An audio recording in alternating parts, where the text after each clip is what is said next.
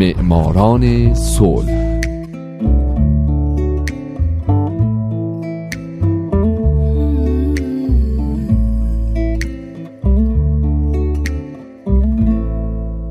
امروز یک شنبه است. اینجا رادیو پیام دوسته و حالا نوبت می‌رسه به معماران صلح.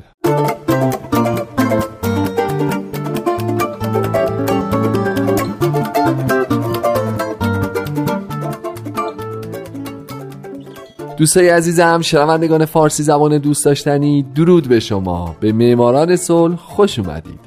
این برنامه به برندگان نوبل صلح می‌پردازه به زنان و مردان و مؤسسات دولتی و غیر دولتی که برای رسیدن به صلح تلاش کردند کسانی که اگه نبودن ما با دنیای وحشتناکتری روبرو بودیم.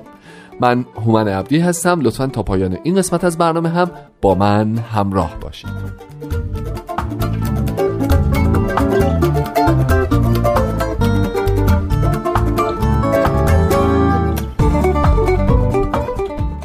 این هفته سال 2014 کایلا شارما ساتیارتی قسمت دوم و پایانی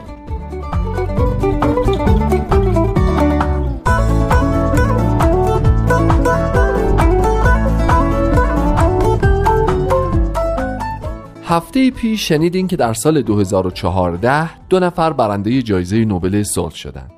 ملال یوسف زی و کایلاش ساتیارتی. در برنامه پیش من از زندگی کایلاش براتون گفتم که او از همون کودکی متوجه ناعدالتی ها در مورد کودکان شد و تصمیم گرفت که تو این زمینه به جامعهش خدمت بکنه. ساتیارتی که از 1980 با تأسیس کمپین نجات کودک به طور جدی پا به عرصه حمایت از حقوق کودکان گذاشت به مرور تونست با پررنگ کردن موزل کار کودکان اون رو به عنوان یک مسئله حقوق بشری دست کم در کشورش هندوستان جا بندازه. او بر این نکته تاکید داشت که کار کودکان باعث ایجاد فقر، بیکاری، بیسوادی، رشد جمعیت و سایر مشکلات اجتماعی میشه و مطالعاتی که در این زمینه صورت گرفته امروزه ادعای ساتیارتی رو تایید کرده.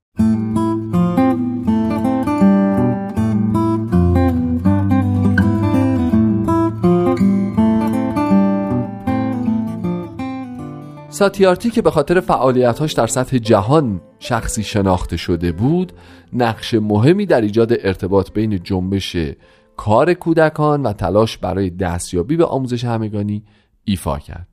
او از موقعیتش به عنوان یکی از اعضای یکی از نهادهای یونسکو و عضویت در هیئت مدیره مشارکت جهانی برای آموزش استفاده کرد تا با همکاری مرکز قربانیان شکنجه صندوق بین المللی حقوق کارگران و بنیاد بین المللی کاکائو بتونن بسیاری از کودکانی که به کار اجباری گمارده شده بودند رو از این وضعیت نجات بدن.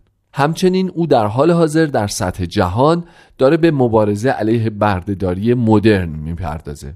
در 16 ژوئن سال 2015 ساتیارتی از تمام رهبران جهان خواست تا برای حذف کار کودکان و بردهداری در سراسر جهان قیام کنند او به همراه گروه ها و سازمان های بسیاری از طرفداران حقوق کودک در بنای یادبود لینکن گرد هم اومدن و در اونجا ساتیارتی خواستار آزادی کودکان جهان از بردگی، کار، سوء استفاده، قاچاق و بیسوادی شد.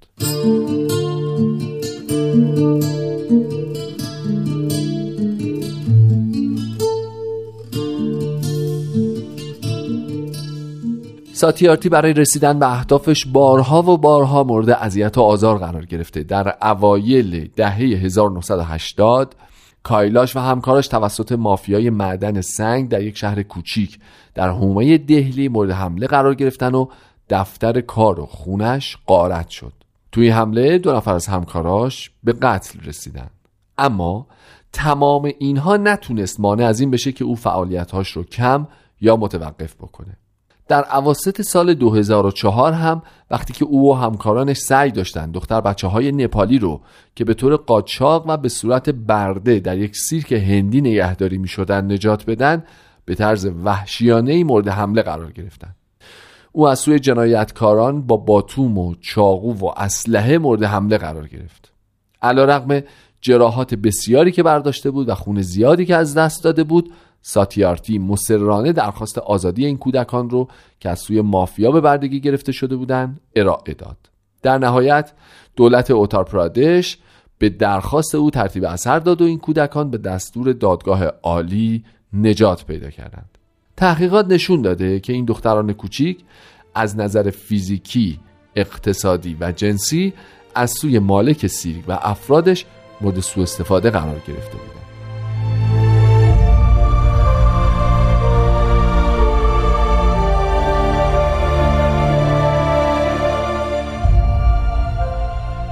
اما جایزه نوبل صلح قبل از اینکه به این موضوع بپردازم باید بگم که ساتیارتی به غیر از اینکه به این جایزه دست پیدا کرده برنده بیش از 15 جایزه ملی و بین المللی دیگه هم شده.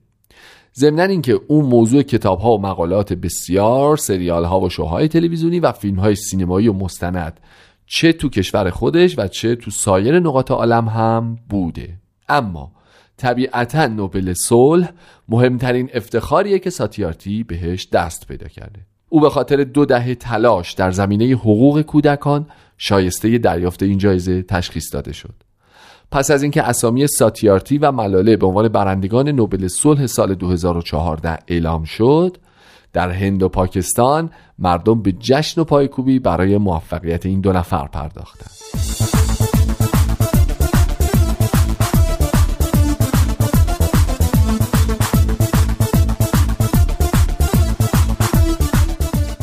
توربیان یاگلند رئیس کمیته نروژی نوبل در مراسم اهدای جایزه گفت یک دختر جوان و یک مرد میانسال یکی از پاکستان و دیگری از هندوستان یکی مسلمان و دیگری هندو سمبل همان چیزهایی هستند که جهان نیازمند آن است. اتحاد و برابری بیشتر بین ملت ها در بین جهانیان زمیر ناخودآگاهی وجود دارد که فراتر از مرز هاست و مستقل از مذهب، فرهنگ و دیگر وابستگی های اجتماعی است و می‌گوید که کودکان حق کودکی دارند.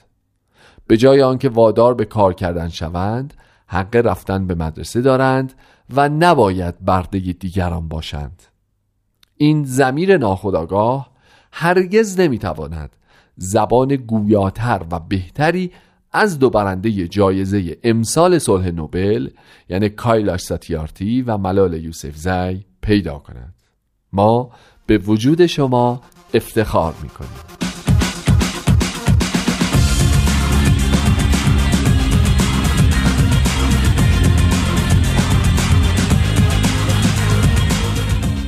کایلاش ساتیارتی هم هنگام دریافت جایزه گفت من 20 سال پیش کودک کارگر نحیفی را در دامنه کوه هیمالیا ملاقات کردم او از من پرسید آیا دنیا آنقدر فقیر است که نمی‌تواند به جای تفنگ یا بیل و کلنگ یک اسباب بازی و یک کتاب به من بدهد؟ یک بار سرباز کودکی را دیدم که توسط چریک های افراطی روبوده شده بود و در اولین جلسه آموزش نظامی او را مجبور کرده بودند که دوستان و خانوادهش را بکشد. او از من پرسید گناه من چیست؟ دوازده سال پیش در کلمبیا در یک خیابان دختر بچه‌ای که خود یک بچه داشت و مورد قاچاق تجاوز و بردگی قرار گرفته بود از من پرسید من هرگز رویایی نداشتم آیا کودک من می‌تواند رویایی داشته باشد؟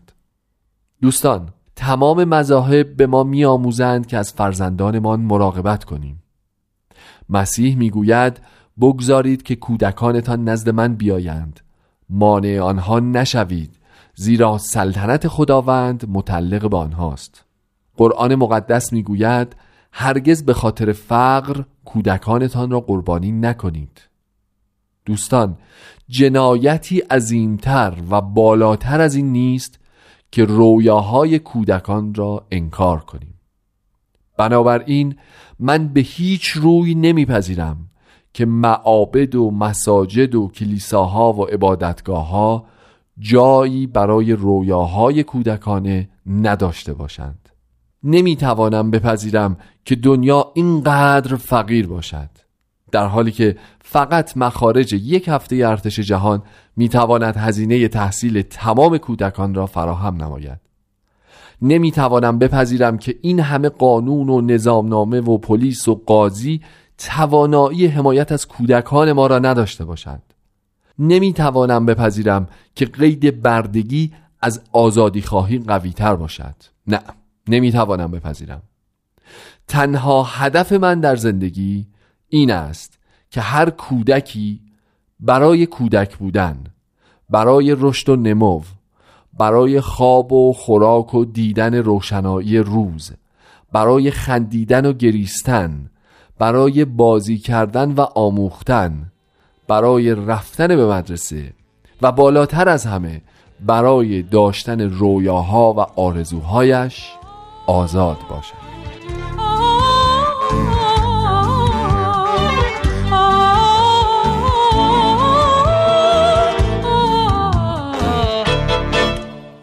دوستان و شنوندگان عزیز و گرامی با تشکر از اینکه وقتتون رو صرف شنیدن معماران صلح این هفته کردید ازتون می‌خوام که این هفته های آخری که معماران صلح داره پخش میشه هم با من همراه بمونید.